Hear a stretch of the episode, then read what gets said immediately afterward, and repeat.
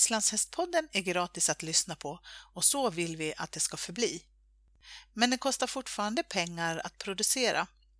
Vill du lämna ett bidrag till vårt arbete så swisha valfri summa till 123 620 4077. Kontakta oss gärna om du vill ingå ett samarbete. Tack på förhand! Hej och välkommen till Islandshästpodden! Idag har jag Ulf Hedenström, veterinär på Vången med mig. Vi håller på att fundera lite grann på, det är ju tävlingssäsong snart. Och det, det är väl många som håller på och tränar inför den. Vi ska prata lite grann om hur man blir bäst i finalen. Mm. Och um, du har lite tips att ge oss uh, runt det. Men först, innan vi börjar, berätta, vem är Ulf för de som inte känner dig? Ja, precis. Ulf Edenström är ja, lite formellt då, riksanläggningsveterinär på Riksanläggningen Vången där vi bedriver utbildningar inom både trav och islandshästsektorn. Det är som vårt ansvarsområde. Mm. Och vi bedriver också forskning och utvecklingsarbete och har gjort så ungefär 20 års tid. Så att eh, de flesta hästskötare, professionella hästskötare och en hel del tränare och andra professionella människor då inom trav och islandshästsektorn passerar genom oss kortare eller längre tid. Vi har ju både gymnasium och universitetsutbildning. Mm. Och sen så är jag ju kliniskt arbetande veterinär också och har hållit på med islandshästar sedan ja, 90-talet så att jag har en hel del eh, även från den kliniska sidan så att säga. Ja, och sen har vi ju hästtävlingar. Jag tror vi har en 6-7 tävlingar inplanerade bara här på anläggningen i vår och sommar så att det är ju ett högaktuellt ämne ni ska ta upp. Ja, precis. Du, när man tävlar islandshästar så är det ju väldigt ofta så att man åker iväg över en helg och har uttagningar ena dagen och sen så har man finaler nästa dag. Och eh, det här med att få hästen att ladda om och övernatta bort borta och eh, sova och vila och alltihopa där. Hur lyckas man som bäst med det generellt sett? Ja, dels tycker jag att ni har lyckats väldigt bra med den ras och det temperament som ni representerar. För de allra flesta hästar som jag träffar här som ju reser långt för att komma hit och på andra tävlingar, de klarar det här alldeles, alldeles utmärkt. Det är väldigt sällan vi har några stressade eller påverkade hästar här. Utan jag skulle inte säga att det är, är något stort bekymmer i den här rasen som det kanske är med lite mer högoktaniga, hög, högblodigare raser så att säga. Mm. Men ibland träffar man ju individer, kanske framförallt lite yngre individer och enstaka hingstar och ston då som, som tar de här resorna och tävlandet lite sämre. Och då gäller det ju att försöka ja, göra det bästa för just den individen. Då. Mm. Och hur gör man det? Vad kan man göra? Ja, första tipset är väl kanske att tävlingen börjar ju när hästen förstår att den ska åka hemifrån. Mm. Så att man måste ju vara lite smartare också och inte för tidigt göra hästen uppmärksam på att nu ska du byta miljö och åka väg. Utan när man börjar röra lite grann i tävlingsutrustningen då brukar hästen förstå att nu är någonting på gång och det påverkar kanske ätandet och drickandet och, och, det blir en helt annan nerv än vad det egentligen ska vara. Och, och om det då är på torsdag och tävlingsfinalen går på söndag då är det ju många timmar med ett stresspåslag som är helt i onödan. Mm. Så först måste vi planera för den här individen och att kanske försöka minimera tiden av stress så mycket som möjligt om man har en känslig individ. Genom att man kanske åker över dagen. Hästar står ju ganska bra på transporten i, i flera timmar. Det, så tänker vi mycket inom travet att vi med stressade hästar åker samma dag och undviker övernattning och hellre kanske stiger upp klockan två på natten för att vara framme på morgonen och sen tävlar vi och så får vi bara en övernattning istället för två eller tre. Ja, just det. Så att eh, man kan korta ner den tiden ganska mycket med hur man planerar sitt tävlande. Mm. på de känsliga individerna också naturligtvis. Sen så gäller det att försöka ha med sig så mycket som möjligt av rutiner hemifrån. Eh, kan man ha med sig eget foder, eget vatten, försöka återskapa hemmiljön, kanske ha med sig, åka ihop med en häst, alltså resa ihop med en häst som hästen känner sedan tidigare, en kompis helt enkelt. Eh, och få boxarna bredvid varann på tävlingsplatsen, då skapar ju det en trygghet för hästen. Då har den ju med sig sin lilla flock. Eh, och att man kanske försöker styra upp alla rutinerna runt omkring så att den som är ordinarie skötare eller och så även ska tävlande hästen även åker och besiktar hästen och, och säger godnatt till den på kvällen och så vidare så att man får så hästen känner sig trygg i, i de rutiner som man, som man har och då, då minskar det stressen och så förhoppningsvis ökar det chansen att prestera bra på slutet på, på helgen. Mm. Du, det här med maten då för dem. Mm. Eh, hur ska man tänka där? Ska man försöka få dem att ladda på något speciellt sätt? nej, nej häst, hästar är dåliga på att ladda. Vi kan inte göra som med oss människor att vi täcker, liksom försöker peppa upp en lite slö häst eller försöker ändra någonting utan de ska stå på sin vanliga foderstat och den ska de helst ha stått på i flera veckor innan tävlingstillfället. Mm.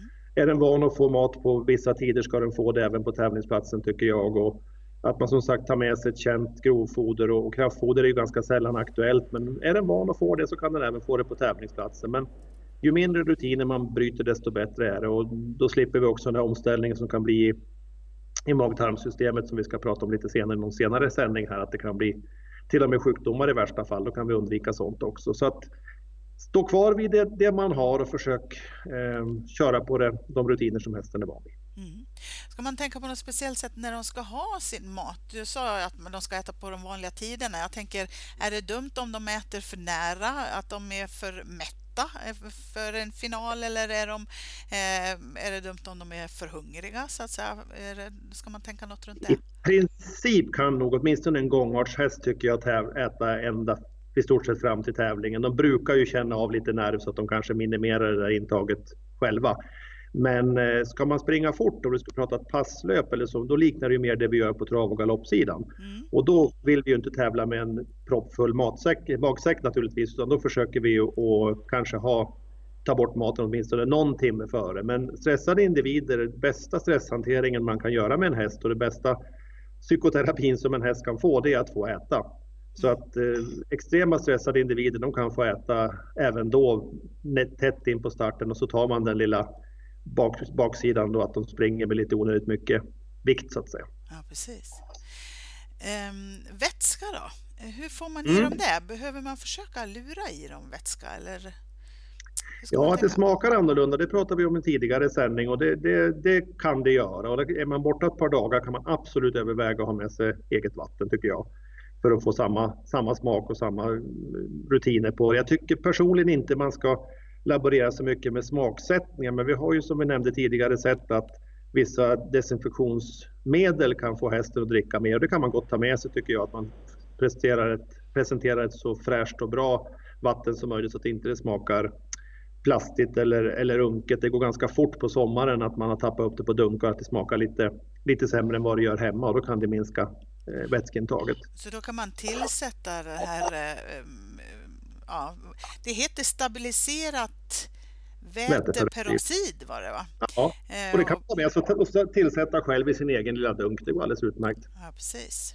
Mm. Och då håller det sig fräschare längre och då tycker hästen då, i alla fall i de små indikationer vi har fått på här då med, i vårt utvecklingsarbete, att att hästen dricker mer, vilket ju rimligtvis är positivt. Då. Mm. Men sen är det också så att torrt hö innehåller ju mindre vätska och då blir det ju känsligare. Då måste ju hästen dricka mer jämfört med man till exempel kan ha den ute på gröngräs. Mm. flesta islandshästar skulle jag säga är det inget motsatsförhållande mellan att äta gröngräs ganska nära in på tävlingsprestationen. Och då får man ge dem både mat och vätska i ett och samma paket, vilket i de flesta fall är väldigt positivt. Mm. Om vi då undantar kanske extremt eh, högpresterande passlöpshästar eller något sånt. Mm. Ska man tänka annorlunda där med, med passhästarna då? Eh, så att de... Ja, det tycker jag nog att där, där blir det nog lite mer som likt trav och galoppsidan. De ska ändå göra en, en så pass tuff prestation där varje kilo man bär på kan ha en betydelse för prestationen. Och det blir också ofta där flera repor man rider på samma dag. Så att eh, där kan man tänka lite mer som man gör på travsidan kanske, att man eh, får jobba lite med, med foder och vatten på, på ett lite annat sätt. Men eh, för de flesta som tävlar så tycker jag inte man ska vara rädd för att behålla rutinerna och som sagt till och med kanske beställa till och med en, en hage där man kan gå och beta om man har stressad individ att gå och beta gräs även under tävlingshelgen. Eh, istället för att ställa in hästen i en box som den kanske känner sig lite inträngd i eller inte mår riktigt bra i. Då kanske det är bättre att man har dem ute på, i en hage. Ja, precis. Men hörru, det där ställer ju också lite så tänker jag på oss ryttare där. Om man nu tänker att man ska deffa en eh, passhäst så borde man deffa sig själv om man rider pass. Absolut.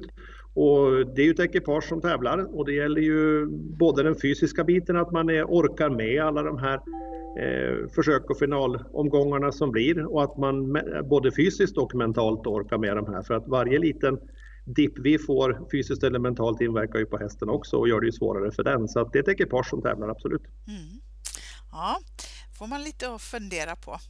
Ja, och sen måste man ju träna, det vill jag flika in också, man måste ju träna för det man absolut kan i sin vildaste fantasi föreställa sig ska hända. Det händer ju ganska ofta att det blir man kommer, slinker med i någon final fast man kanske inte tror man tävlar på den nivån. Men efter några strykningar och efter att det har hänt lite grann då kanske man plötsligt tävlar både en och två finaler under, under helgen. Och om det skulle uppstå då gäller det att hästen har en, en grundfysik som klarar av det. Alltså gå alla de här Ja, det kan ju faktiskt bli många timmar på en helg mm. eh, som de ska gå på en ovalbana och visa upp sig och då måste man ju faktiskt ha gjort det några gånger innan och tänkt in i den tankevärlden. Och där är det ju alldeles utmärkt att börja träna hästens grundfysik nu på vintern när det är snö och kallt. Då kan man ju lägga hästen på att ta bort lite, komma ner lite i, i fett och upp lite i muskler och bara vara mentalt van att eh, prestera flera gånger under en helg. Ja, eh, för oftast går det, upplever jag, lite bättre än vad man tror. Att man underskattar sin egen förmåga lite grann. Och då är det ju synd om det eh, inte, man inte man är förberedd på det. Då, så att säga. Nej, exakt. Du, eh, jag tänker nu då så har i alla fall vi här i Dalarna har väldigt mycket snö. Eh, jag tänker att man kan få rätt bra pulsträning i den här eh, lössnön. Absolut, det är jätte, jättefint att träna häst nu. Det har varit, eh, jag tror det är magiskt i stora delar av, av, av Sverige och det är precis som du säger, bara gå ut och trampa snö kan ju vara, men framförallt eh, våga rida lite galoppintervaller där det är någon eller några decimeter snö. Det får ju upp pulsen rejält. Och vi kan ju mäta puls väldigt enkelt idag. Nästan var och varannan människa har ju tillgång eller känner någon som har en pulsklocka. Mm. Och de banden som vi själva har runt vår bröstkorg, det går att köpa ett motsvarande band för häst och så går det att lägga upp en liten, en litet fysträningspass där man faktiskt kan få ganska uppmuntrande resultat på 3, 4, 5 veckors träning. Mm. Och nu när underlag och, och, så är så perfekt och man har alla andra pusselbitar med foder och vatten och sånt är på plats där hemma. Det är kanske då man ska ta chansen att höja både sin egen och hästens prestationsförmåga genom lite, lite konditions och styrketräning. Ja, vad spännande. Du, jag tänker så här att om man nu kommer till den här tävlingsplatsen då eh, och ska in i finalen så småningom, eller när man ska tävla överhuvudtaget tänker jag. Eh, det här med att värma upp häst, alltså hur, ja. hur mycket behöver man värma upp dem? Det behöver man verkligen göra för att det är ju väldigt specifika muskelgrupper som ska jobba och det är ju, ni visar ju upp hästen för antingen då på ovalbanan eller på passbanan under bara egentligen några få sekunder som bedömningen ska ske. Och just då ska ju alla pusselbitar falla på plats. Så att den här generella uppvärmningen, hur mycket vi måste så att säga värma upp kroppen för att vara skadeförebyggande, det beror ju alldeles på om det är eh, två grader och blåser och regnar eller om det är 25 grader varmt. Det är en väldig skillnad på yttre förutsättningar hur mycket man måste säga, sätta igång kroppen rent allmänt. Mm. Men sen vet man ju förhoppningsvis vilka rörelser man förväntas göra eh, där ute på tävlingsbanan och exakt de muskelgrupperna måste ju aktiveras. Och då får man inte vara tveksam på att hästen har den här grundfysiken för att klara av det. För att eh, dels som sagt så är det skadeförebyggande men det ska ju få ett maximalt rörelseomfång och man ska ju hitta koordinationen på just det underlaget och ryttarens vikt och balans ska ju stämma av med just den dagen. Man, det är ju ett nytt ekipage som tävlar egentligen vid varje tävlingsplats om man ser till alla faktorer som underlag och häst och ryttare. Och då måste man testa av i de tempon och de gångarter som man har tänkt sig att tävla i. Mm. Så först en grundläggande generell uppvärmning som handlar om att få igång kroppen. Och har man stått inne på box och kanske rest 10-20 mil dagen innan, då är ju bara den ett, ett moment så att säga som måste få ta kanske en halvtimme eller en timme. Mm. Och sen den här mer specifika uppträningen då som handlar om att aktivera hjärta och lungor, sätta igång eh, naturligtvis då de organsystem som, ska, som krävs för att göra de här rörelserna, men inte minst då aktivera de muskelgrupper eh, som krävs för att göra arbetet och de, de aktiveras inte själv utan det måste man faktiskt ha en plan för. Mm, precis. Sen då, när man är klar, ska man värma ur sin häst? Ja, det tycker jag absolut. Det är ju väldigt elakt mot hästen att bara, kanske ibland lite besviken, rida direkt tillbaks till boxen och ställa hästen där och sen glömma bort den till kvällen. Det, det är inte snällt, utan de måste absolut få skrittas av, helst joggas av om de har tävlat på lite högre nivå, att man kan behålla pulsen på i alla fall över 100 i några minuter efter avslutat arbete. Så man får skölja igenom, ta bort lite slaggprodukter, sänka mjölksyranivåerna i blodet och musklerna. Mm. Och eh, även där så ska man ju, det kan ju faktiskt vara så att man ska ut och prestera dagen efter fast man inte trodde det. Det händer ju ibland att det blir strykningar och sånt som man slinker med någon final dagen efter. Mm. Och det, det minsta man vill ha då är väl en häst som står där stel och lite besviken efter gårdagen utan då gäller det att förbereda hästen antingen för resan hem eller för den där kanske oväntade finalen dagen efter. Mm. Ja, verkligen. Om man tänker på människor som gör elitsatsningar så är det ju förstås både talang och hård träning men också mental styrka. Ja. Ehm, och det pratar man ju mycket om runt människor så. Men hur ska man tänka runt mental träning och avslappning och så när det gäller ens häst? Har du några tankar runt det? Ja, jag, jag, tänker att det är vi, alltså skötaren och, och ryttaren, alltså de som reser iväg med hästen. Man, ofta är det ju kanske förälder eller något som kör och det kan vara någon groom eller någon kompis som hänger med och så är det en ryttare.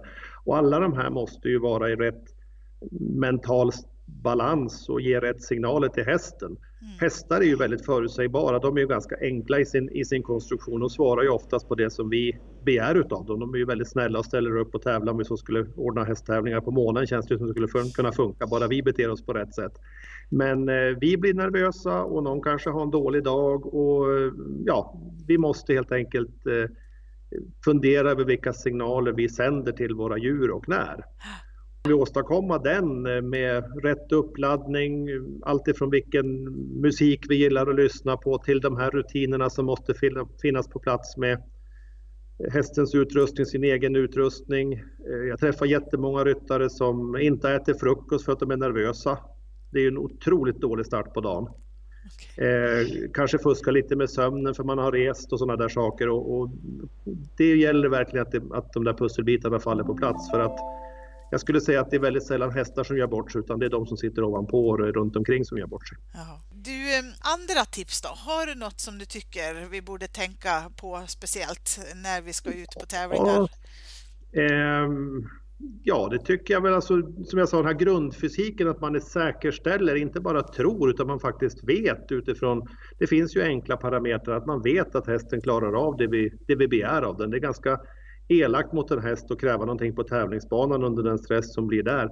Om inte vi kommer väl förberedda både fysiskt och mentalt. Så det, det är väl mitt största, mitt största så säga, käpphäst i det här. Sen så underlaget och, och, balansen, skoningen är ju helt avgörande. Man kan ju liksom inte tro att hästen ska kunna komma kanske helt nyskodd på ett underlag som den aldrig har känt på och sen prestera lika bra som den kanske gör hemma på sin, på sin vanliga bana. Utan har man möjlighet så gäller det att försöka hitta ett, eh, en bra kontakt med sin hovslagare så att de skor i god tid innan tävlingen. Och vad skulle du säga är god tid? Ja, alltså en, en häst behöver ju ofta en vecka, 14 dagar för att gå till sig på en ny balans. Så har det gått då många veckor sedan sist, så att man skor var sjätte, åttonde vecka, då är det ju faktiskt ett nytt tillfälle, i alla fall en vecka även för en rutinerad häst när den känner att nu har jag lite andra vinklar och nu har jag lite andra förutsättningar. Jag kanske har fått brodd om det är en vintertävling eller jag kanske tagit bort brodd om det är på våren. Mm. Och eh, det måste hästen få helst någon vecka eller kanske två på sig att vänja sig vid. Mm.